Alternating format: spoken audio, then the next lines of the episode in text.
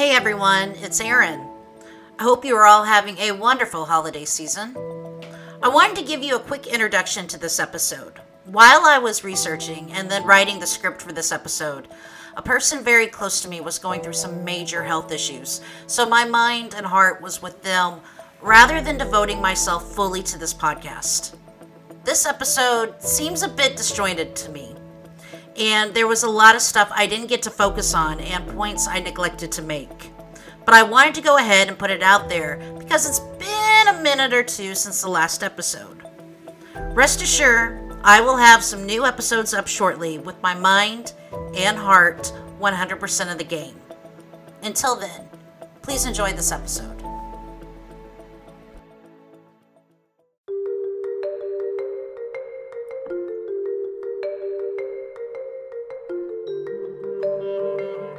My name is Erin Lasley. I've traveled many different roads in my life. I've been a law enforcement officer and first responder in the United States Coast Guard. I've worked in a couple of psychiatric hospitals, but now I'm a professional historian and podcaster.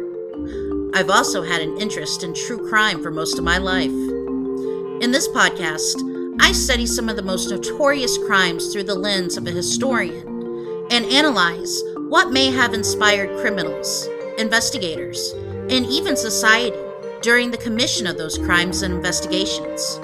Join me as we look into the history behind the crime.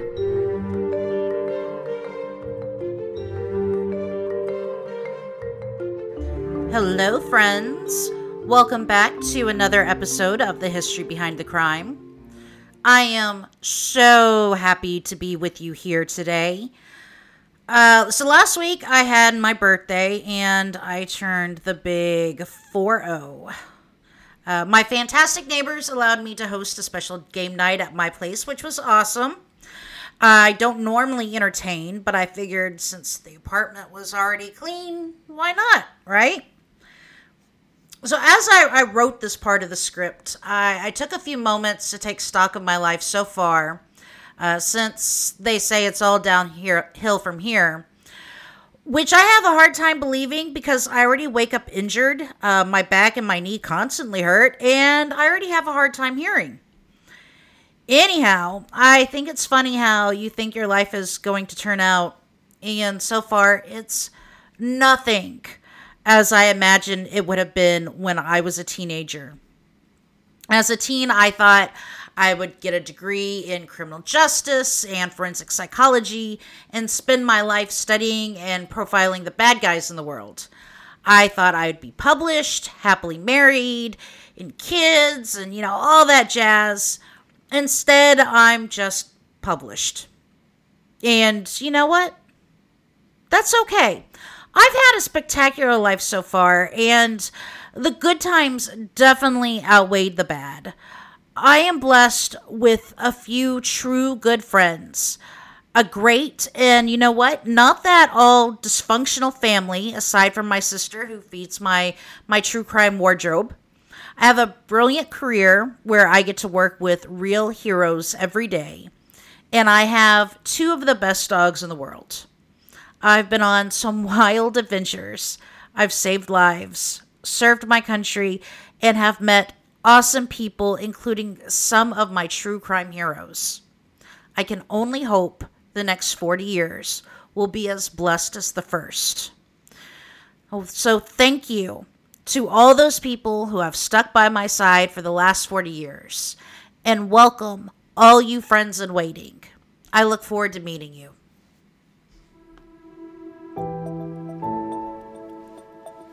Speaking of dreaming about being a profiler when I was a teen, this episode I want to dive into the history behind criminal profiling, or what the FBI calls criminal investigative analysis. I also want to talk a little bit about myself. Uh, when I was about 13, I watched this movie called Silence of the Lambs. Have Have any of you heard of this movie? Oh yeah, probably all of you. Cool. I wanted to be Clarice Starling, only without the West Virginia accent. I'll keep my Okie accent. Thank you. This was around the same time my, my mom told me the story about Ted Bundy. And naturally, as a pretty strange kid, I started to read true crime and took an AP psychology course in high school. It was my goal to get a degree in criminal justice, become a local cop somewhere, get my psychology degree, and then joined the FBI's Behavioral Analysis Unit as a profiler. And to be honest, I may have watched too much of the TV show The Profiler back then, too. But then 9 11 happened and that changed a lot of people's destinies, including my own. By the time my active duty service ended and I finally got back into college, my focus had already shifted to history, but I was still interested in psychology. So I supplemented my history courses with psychology, and I'm kind of surprised I'm only a few credit hours away from a BA in psychology. And may need to finish that up one day one day uh, in one of my university psych courses, my idiot professor decided to bring to class one of her clients so we could try to understand why he did some of the things he did. The man was a convicted serial rapist, and the professor didn't put any safeguards in place to protect her students. I am still a bit salty about that event. We spent an hour and a half listening to this asswipe's bullshit. And later, we all agreed that any regret he showed was not for his victims, but regret that he got caught. Just listening to that horrible man made me realize I was right to pursue history because I cannot spend my life around people like that. Of course, that didn't stop me from watching, reading, or researching true crime. I just didn't want monsters like that personally touching my life. I still have quite a fascination with profiling because I'm very much interested in how the blending of psychology and law enforcement experience can help paint a better picture of an offender and then catch them. And a lot of you know that sometimes I take these cross country road trips and fill a lot of that time with true crime podcasts and audiobooks. I also listen to these same audiobooks and podcasts right before I go to sleep and uh, when I'm knitting too. My favorite books are written by former FBI profiler John Douglas, co authored with Mark Olshaker. Of course, my absolute favorite is and probably always will be Mindhunter, followed closely by The Killer Across the Table. John Douglas's writing is a bit tongue in cheek sometimes, and though some of the cases he presents are horrible, he and Mark Olshaker present them in a way you can almost stomach. Robert Ressler's book, Whoever Fights Monsters, which takes you through a lot of the cases and the beginnings of the BAU, is a little bit harder to manage. It's a brilliant and insightful book, but Ressler doesn't pull any punches. I listened to Whoever Fights Monsters while driving through Oregon, and halfway through Idaho, I had to turn it off and listen to Disney music for the next few hours. It's a great book, don't get me wrong, but don't read it if you have a tender heart. This all brings me to Ann Burgess. With John Douglas and Robert Ressler, she wrote Sexual Homicide Patterns and Motives, which gives a very good introductory tool into the minds of sexual serial killers. This one did keep me up for a few nights. Her newest book, A Killer by Design, gives us a glimpse at the beginnings of the BAU through her eyes, and I read that entire book in two sittings. Oh, it was it was good. The reason why I bring up Douglas, Ressler, and Burgess is because they are the three trailblazers within the FBI's BAU. While they are not the first in their fields, they are definitely the ones who took up the idea of profiling and ran with it. The three characters in the Netflix series Mindhunter are also based on them, very loosely. But we'll get more into them in a bit. Now, let's jump into the history.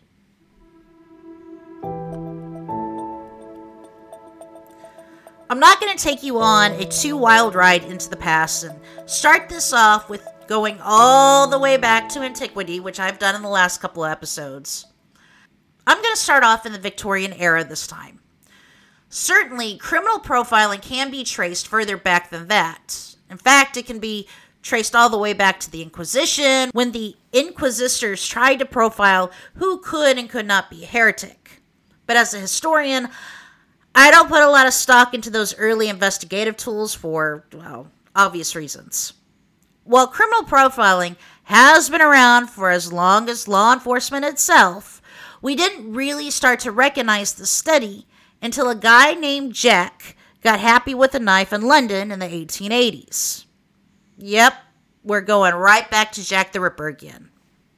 During the investigations, two London physicians, George Phillips and Thomas Bond assisted Scotland Yard with the examination and autopsies of the victims. From these autopsies and crime scene evidence, Phillips and Bond began to theorize what kind of man Jack could be. After the autopsy of Mary Kelly, Jack's last victim, Bond made some pretty interesting notes not usually seen in physician reports at the time. He noted elements of misogyny and rage coupled with sexual nature of the murder.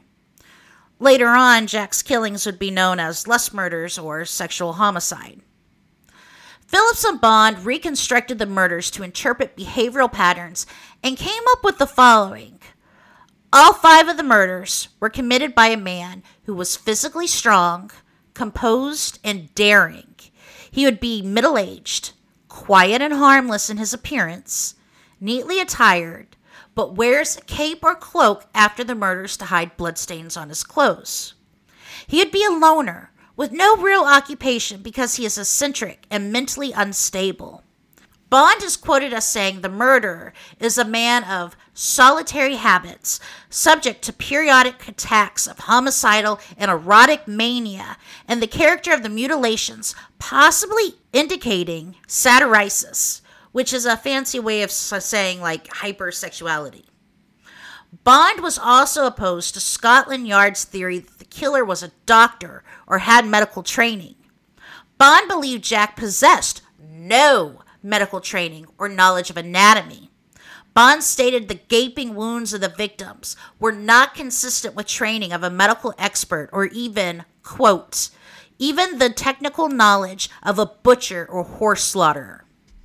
Back in the 1880s, Bond and Phillips' observations probably weren't all that respected by the investigative authorities. But today, we see nuggets of true criminal profiling within their theory.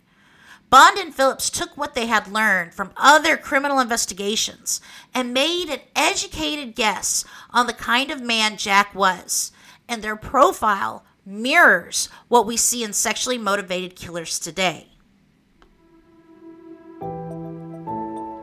Most criminal profiling takes place before a killer is apprehended.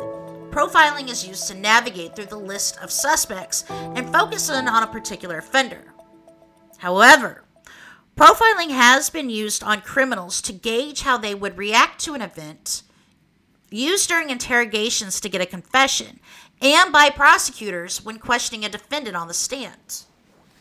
One of the best examples of this in early profiling was Walter C. Langer's profile on Adolf Hitler, the ultimate douchebag. Langer was a Harvard educated psychoanalyst with German roots who studied under Anna Freud in Austria and hung out with Anna's father, Sigmund Freud. While in Austria, Langer also helped Jewish scientists and anti Nazi activists escape into neutral Switzerland.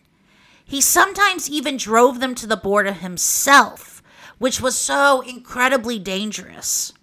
This is one of the reasons the U.S. Office of Strategic Services, also known as the OSS and the precursor to the CIA, approached Langer in 1943.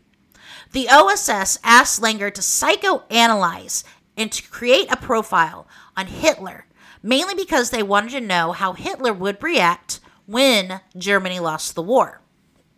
Using speeches, the trash novel Mein Kampf, and interviews with people who knew Hitler, Langer developed a 135 page profile of the Emperor of Douchery.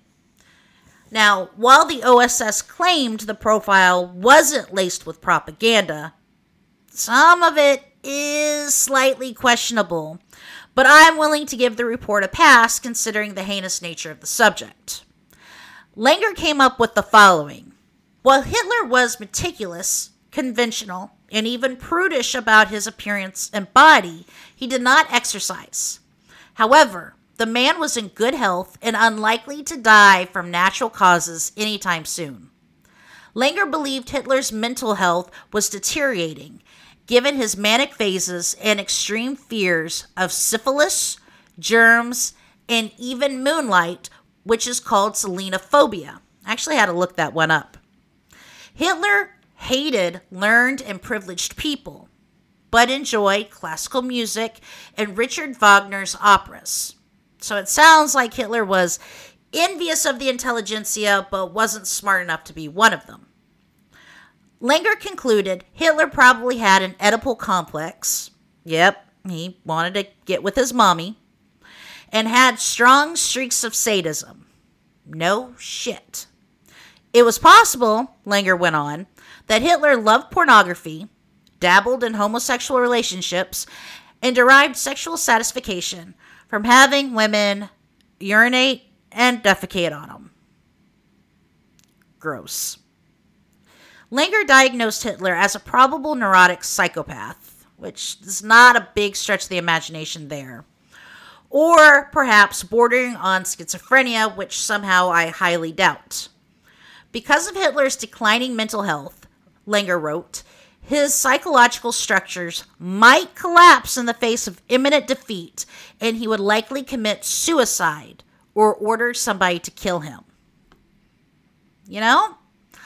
I would say Langer's profile was pretty much on the nose, considering all the things that came out about Hitler after the war had ended, and the fact that Hitler killed himself rather than face defeat.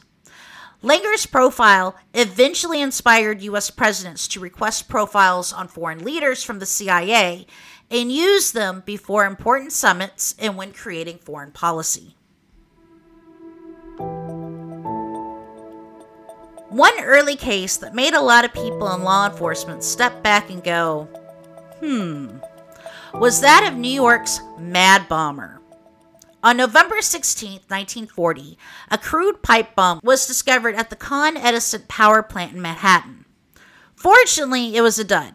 But a year later in 1941, another bomb was found a few blocks away from Con Ed. It too was a dud. Though both devices didn't explode, police were still concerned. After the US's entrance into World War II, the bomber sent the police a letter and promised he wouldn't plant any more bombs during the war, you know, out of patriotism, but promised Con Ed would pay. While the bomber kept his word, he did continue to send letters to the police, Con Ed, and to the newspapers. The bomber kept his promise until 1951, and in between then and 1956, he planted 33 bombs in public buildings in New York, 22 of which exploded and injured 15 people. When 1956 rolled around, the police were getting pretty frustrated that they couldn't catch this guy and approached psychiatrist Dr. James A. Brussel, who was also the New York Assistant Commissioner of Mental Hygiene. Dr. Brussel studied crime scene photos and the letters the bomber wrote and came up with a profile of the offender. He would be unmarried, middle aged, heavy set man who was also neat and tidy. He would probably live with a sibling and would be a skilled mechanic from Connecticut. Probably Roman Catholic immigrant who had an obsessional love for his mother. They all had mommy issues. Obviously, this man would have a personal vendetta against Con Ed. One more thing, you know, just for shits and giggles. The offender would be wearing a double breasted suit, fully buttoned, when he was finally apprehended by police. Unlike our two doctor friends during the Ripper investigation, police took Dr. Brussel seriously and used the profile to catch their bomber. And they did. They found middle aged George Metesky of Waterbury, Connecticut. George was a heavy set, former employee of Con Ed, a skilled mechanic, a foreign born Roman Catholic who lived with two of his sisters. When police found George at his home, he wasn't quite dressed, but when he came out of his room after given permission to dress, he was wearing a double breasted suit, fully buttoned. Though George did confess to the bombings, a judge declared him unfit mentally to stand trial, was committed to the Matteawan Hospital for the criminally insane. He was released in 1974 and died in Waterbury at the age of 90 in 1994. Dr. Brussels went on to assist the police in several other criminal investigations, including the Boston Strangler. This all leads up to the 1970s, the FBI, and the golden age of serial killers. I know some of you have been asking if offender profiling was so great, why didn't the FBI pick, on, pick up on it before the 1970s? We can blame J. Edgar Hoover for that. Hoover was a straight laced, and I use the word straight very loosely with this man, and a no nonsense kind of guy. He was a facts, just the facts man, who didn't put a lot of stock into all that psychology mambo jumbo stuff. He liked his agents to be white, men dressed in black suits and ties, and have degrees in law or accounting. When Hoover kicked the bucket in 1972, the FBI began to loosen up just slightly enough for two agents to form the Behavioral Science Unit. Agents Patrick Mullaney and Howard Teten are pretty much what you expect from a profile team. One had a psychology and history degree, and the other one had deep law enforcement experience. Mullaney was more of the clinical and scholarly agent, while Teten had spent some of the 1960s testing his profiling theories and practices. In 1970, Teten provided his first profiling as stabbing death, which proved accurate. That year, he teamed up with Mullaney, and together they created they created a criminal psychology program at the FBI Academy in Quantico, Virginia. This program taught officers and agents behavioral analysis as an investigative tool. Law enforcement used these tools in lessons in investigations and hostage negotiations. For two years, And Mullaney built the foundation of the BSU and were successful in aiding police in the kidnapping case of a seven year old girl. In June 1973, Susan Jaeger was kidnapped while on a family camping trip in Montana. Despite many leads, the case stalled and police requested the assistance of the FBI. Teten and Mullaney formed a profile of the suspect to help authorities weed through the suspects they already had. One suspect was David Meirhofer. Though Meirhofer had passed a polygraph test, Teten and Mullaney were convinced the man was a psychopath. Meirhofer was eventually arrested after other investigative leads, and he confessed to killing Susan, two other girls, and a woman. Meirhofer hung himself in his jail cell four hours after the confession. Tina Mullaney's psychological profile would be the first time in U.S. history an FBI profile was used to investigate a serial killer. In their work, Teten, the criminologist, would present the facts of the case, and Mullaney would connect the killer's personality to certain aspects of the crime scene.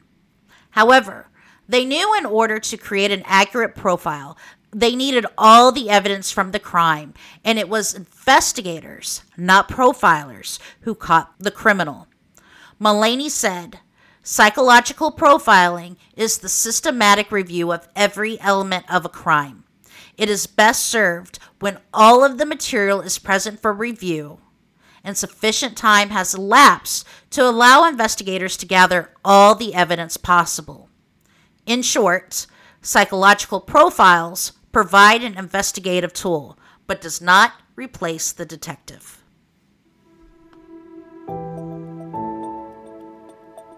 I like to say I'm a profiling hipster. I liked profiling before it was cool. You know, before Criminal Minds and Mindhunter. But that's only because I'm a nerdy freak. I think most people who have an interest in true crime have followed criminal psychology profiling for a while now, and we were just so overjoyed when in the last few years we welcomed a whole a whole new group of freaks to our family after the Netflix show Mindhunter blew everyone's minds. Now, it's pretty acceptable to talk about Ed Kemper and his exploits in public. Okay, yeah, maybe not the thing he did with his mother's head, but you know, anyway. The show gave some a peek into the three dynamos that took profiling and pretty much codified it. It also educated its watchers that profiling is not just purely a guessing game, but there's some real psychology and criminology behind it. In 1976, agents Robert Ressler and John Douglas traveled around the country conducting ro- road schools for various police departments. This was kind of like the criminal psychology class taught at the academy, but brought to police departments around the country. While today police are more informed about psychology, MOs, and signatures and the like, in the 1970s, there were still many law enforcement agencies who were just a touch behind the curve mostly because psychology was a relatively young field of study. Ressler and Douglas try to close that gap. Once Ressler and Douglas gained the locals' trust, some detectives started bringing cases to them, which gave them an opportunity to hone their profiling skills.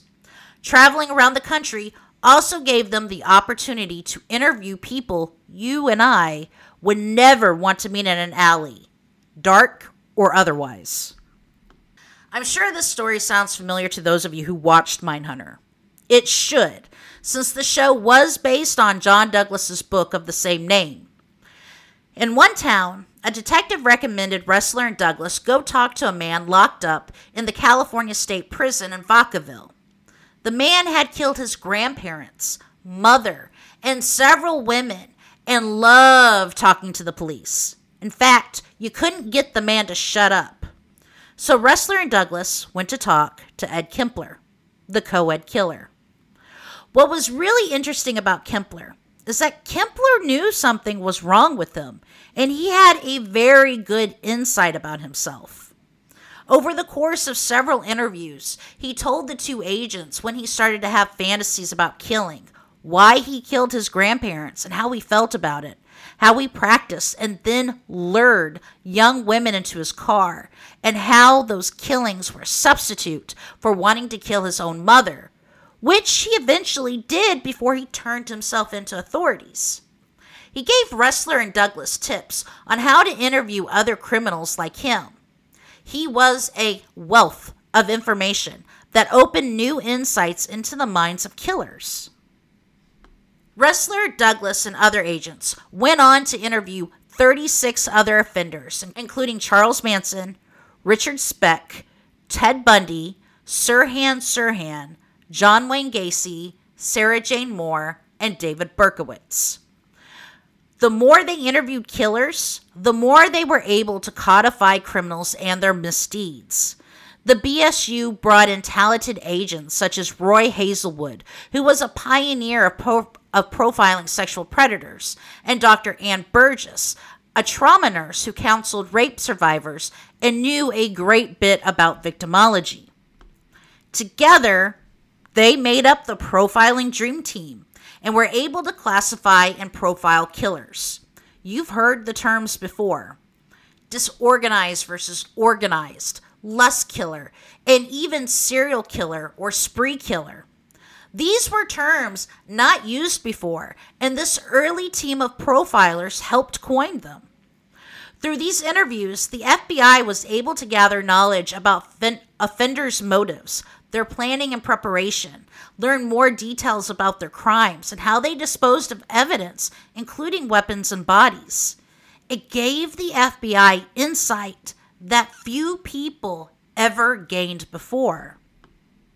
The team got their chance at really putting their new knowledge and skills to the test in Atlanta to help catch a killer murdering black children.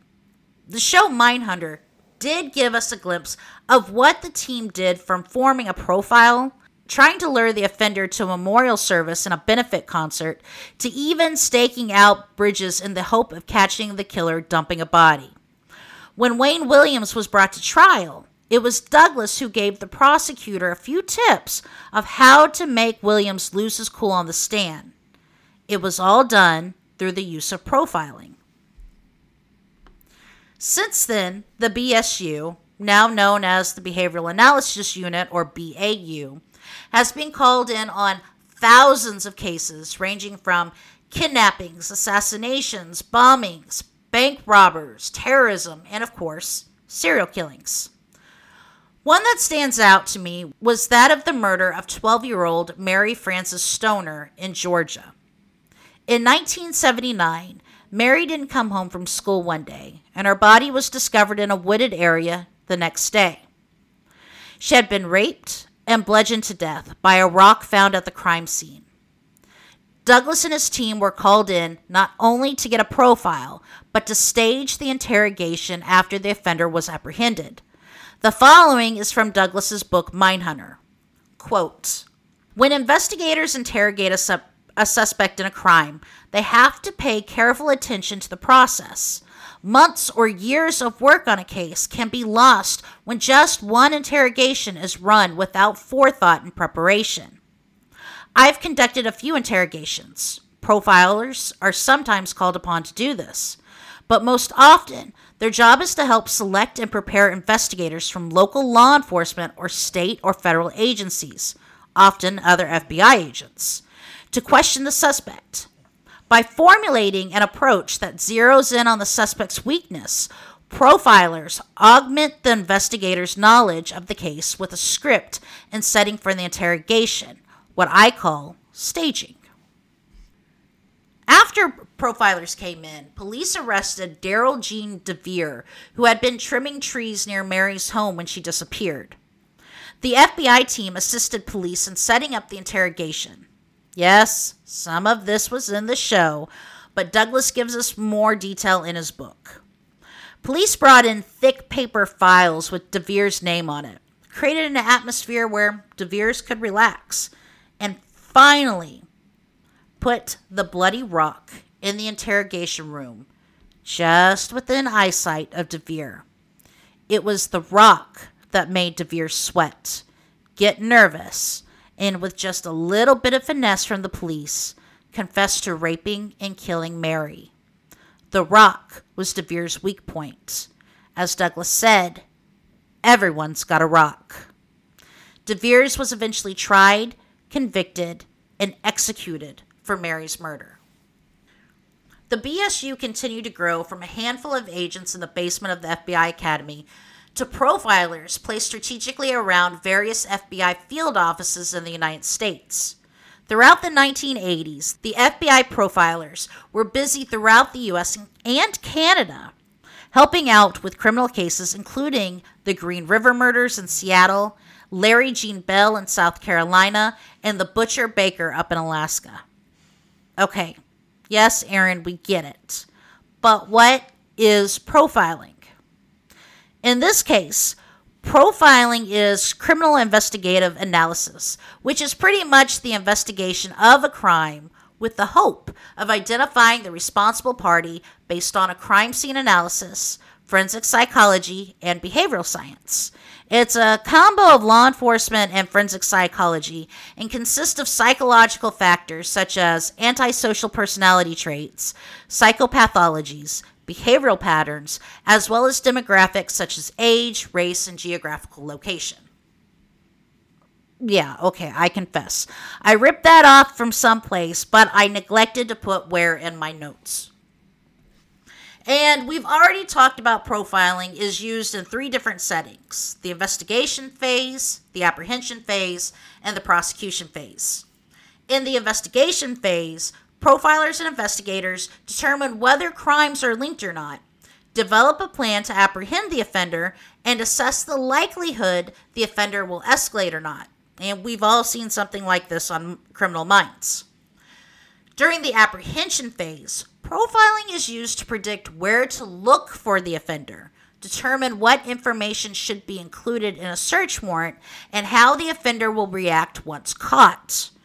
During the prosecution phase, Profilers act as experts in court to link crimes based on forensic evidence, connect an alleged perpetrator to a series of crimes, and advise the prosecutor on how they should question the offender when on the stand. These are strategies the early team formed in the technique of profiling. Now, none of this happened without some blowback and criticism from within and outside the FBI. Some psychologists had some misgivings about the scientific solidity of this early profiling because Ressler, Douglas, and other FBI agents were not psychologists, and some flaws were found. Psychologists weren't saying it was bad. They were just pointing out some of the holes, and more modern profilers agree that early profiling was rough, but the team was right more often than they were wrong. This makes me think of the homicide of Carla Brown. And I'm talking about they were right more times than they were wrong. In 1978, Carla and her fiance moved in with each other. But shortly after the move in, Carla's fiance found her body in the basement of their new home. Carla was found half naked, her head in a bucket of water with her hands tied behind her back. She had been strangled. After some investigation, the police called in FBI profilers to assist. After reviewing the crime scene photos and evidence, Douglas came up with a very precise profile. He labeled the killer as disorganized and unsophisticated, and that the original intent when going into the house was not murder. Douglas believed Carla had spurred the killer's sexual advance and he had lashed out. The killer was a white male in his late 20s, high school education with some vocational training. He would have an unkept appearance. It was likely the police already spoke to him in that he had even passed a lie detector test. Douglas believed the killer knew Carla's routine and therefore lived or worked nearby. The killer likely left the area for a while after the murder and would spook easily. Oh, and this one little detail the killer would drive a red or orange Volkswagen. The investigators later arrested John Prant for Carla's murder. Prant was a white male in his late 20s, unkept, high school education. He had been questioned by the police and had even passed a polygraph exam. Prant was one of Carla's neighbors, and it was discovered Prant killed Carla after she wouldn't have sex with him. He also drove a red Volkswagen. While obviously there's not a lot of psychology in there, the profile helped police hone in on Prance. This early profiling was a lot of using investigative experience, offender interviews, and interpreting the crime scene victim and evidence rather than relying on psychology. Today, profiling still uses criminology, but also studies and techniques developed by forensic psychologists and psychiatrists. Within the BAU today, FBI agents work side by side with psychologists, and the FBI contracts various universities to study certain criminal phenomenon such as, you know, the link between burglary cases and sexual crimes. That alone makes me think of Joseph DeAngelo, the Golden State Killer. Criminal profiling or criminal behavioral behavior analysis has come a long way since the Jack the Ripper case. And while more scientific studies are used within profiling, profiling is still an art that takes a trained and seasoned investigator. While many of us true crime buffs could probably flesh out a decent profile, we would miss the nuances that would be critical in catching the offender, like knowing what kind of car the offender drove. This week, I want to bring you another missing person case. Two year old Teekah Lewis disappeared from a bowling alley in Tacoma, Washington on January 23, 1999. Teekah was with her mother and other members of her family that evening. She was last seen playing in the arcade area of the bowling alley and was reported missing around 10:30 p.m. No one reported seeing Teekah leave the bowling alley, and no primary suspects have been found or named related to her disappearance. No evidence of Teekah's disappearance, including her body or clothes, has ever been found, and police are hopeful Teekah is alive and doesn't even know she was kidnapped. Tacoma police also released information about the, about a possible vehicle of interest seen speeding away from the bowling alley parking lot shortly after Teekah went missing. Witnesses described the vehicle as a late 80s or early 90s maroon or similar color Pontiac Grand Am with tinted windows and a spoiler. In 2020, police re- released a description of a man seen at the bowling alley the night of Teekah's disappearance, they believe may be connected to the case. Detectives still hope to find and talk with this man after all these years. Officials describe the man as white, between the ages of 30 or 40, about 5 feet 11 inches tall with a husky build. He had wavy brown hair, a thick mustache, and pockmarks on his face. Police recently released an age progression photo of Teekah, who would be in her 20s today. And I'll post pictures of Teekah on Instagram. If you have any information about the disappearance or location of Teekah Lewis, please call Crime Stoppers of Tacoma Pierce County at 1 800 222 TIPS. T I P S. If you feel uncomfortable going directly to the police, you can contact me at the history behind the crime at gmail.com or on Instagram at the history behind the crime. Someone out there knows something. You may not, but you may know people in Washington who do. Share Teekah's story with them.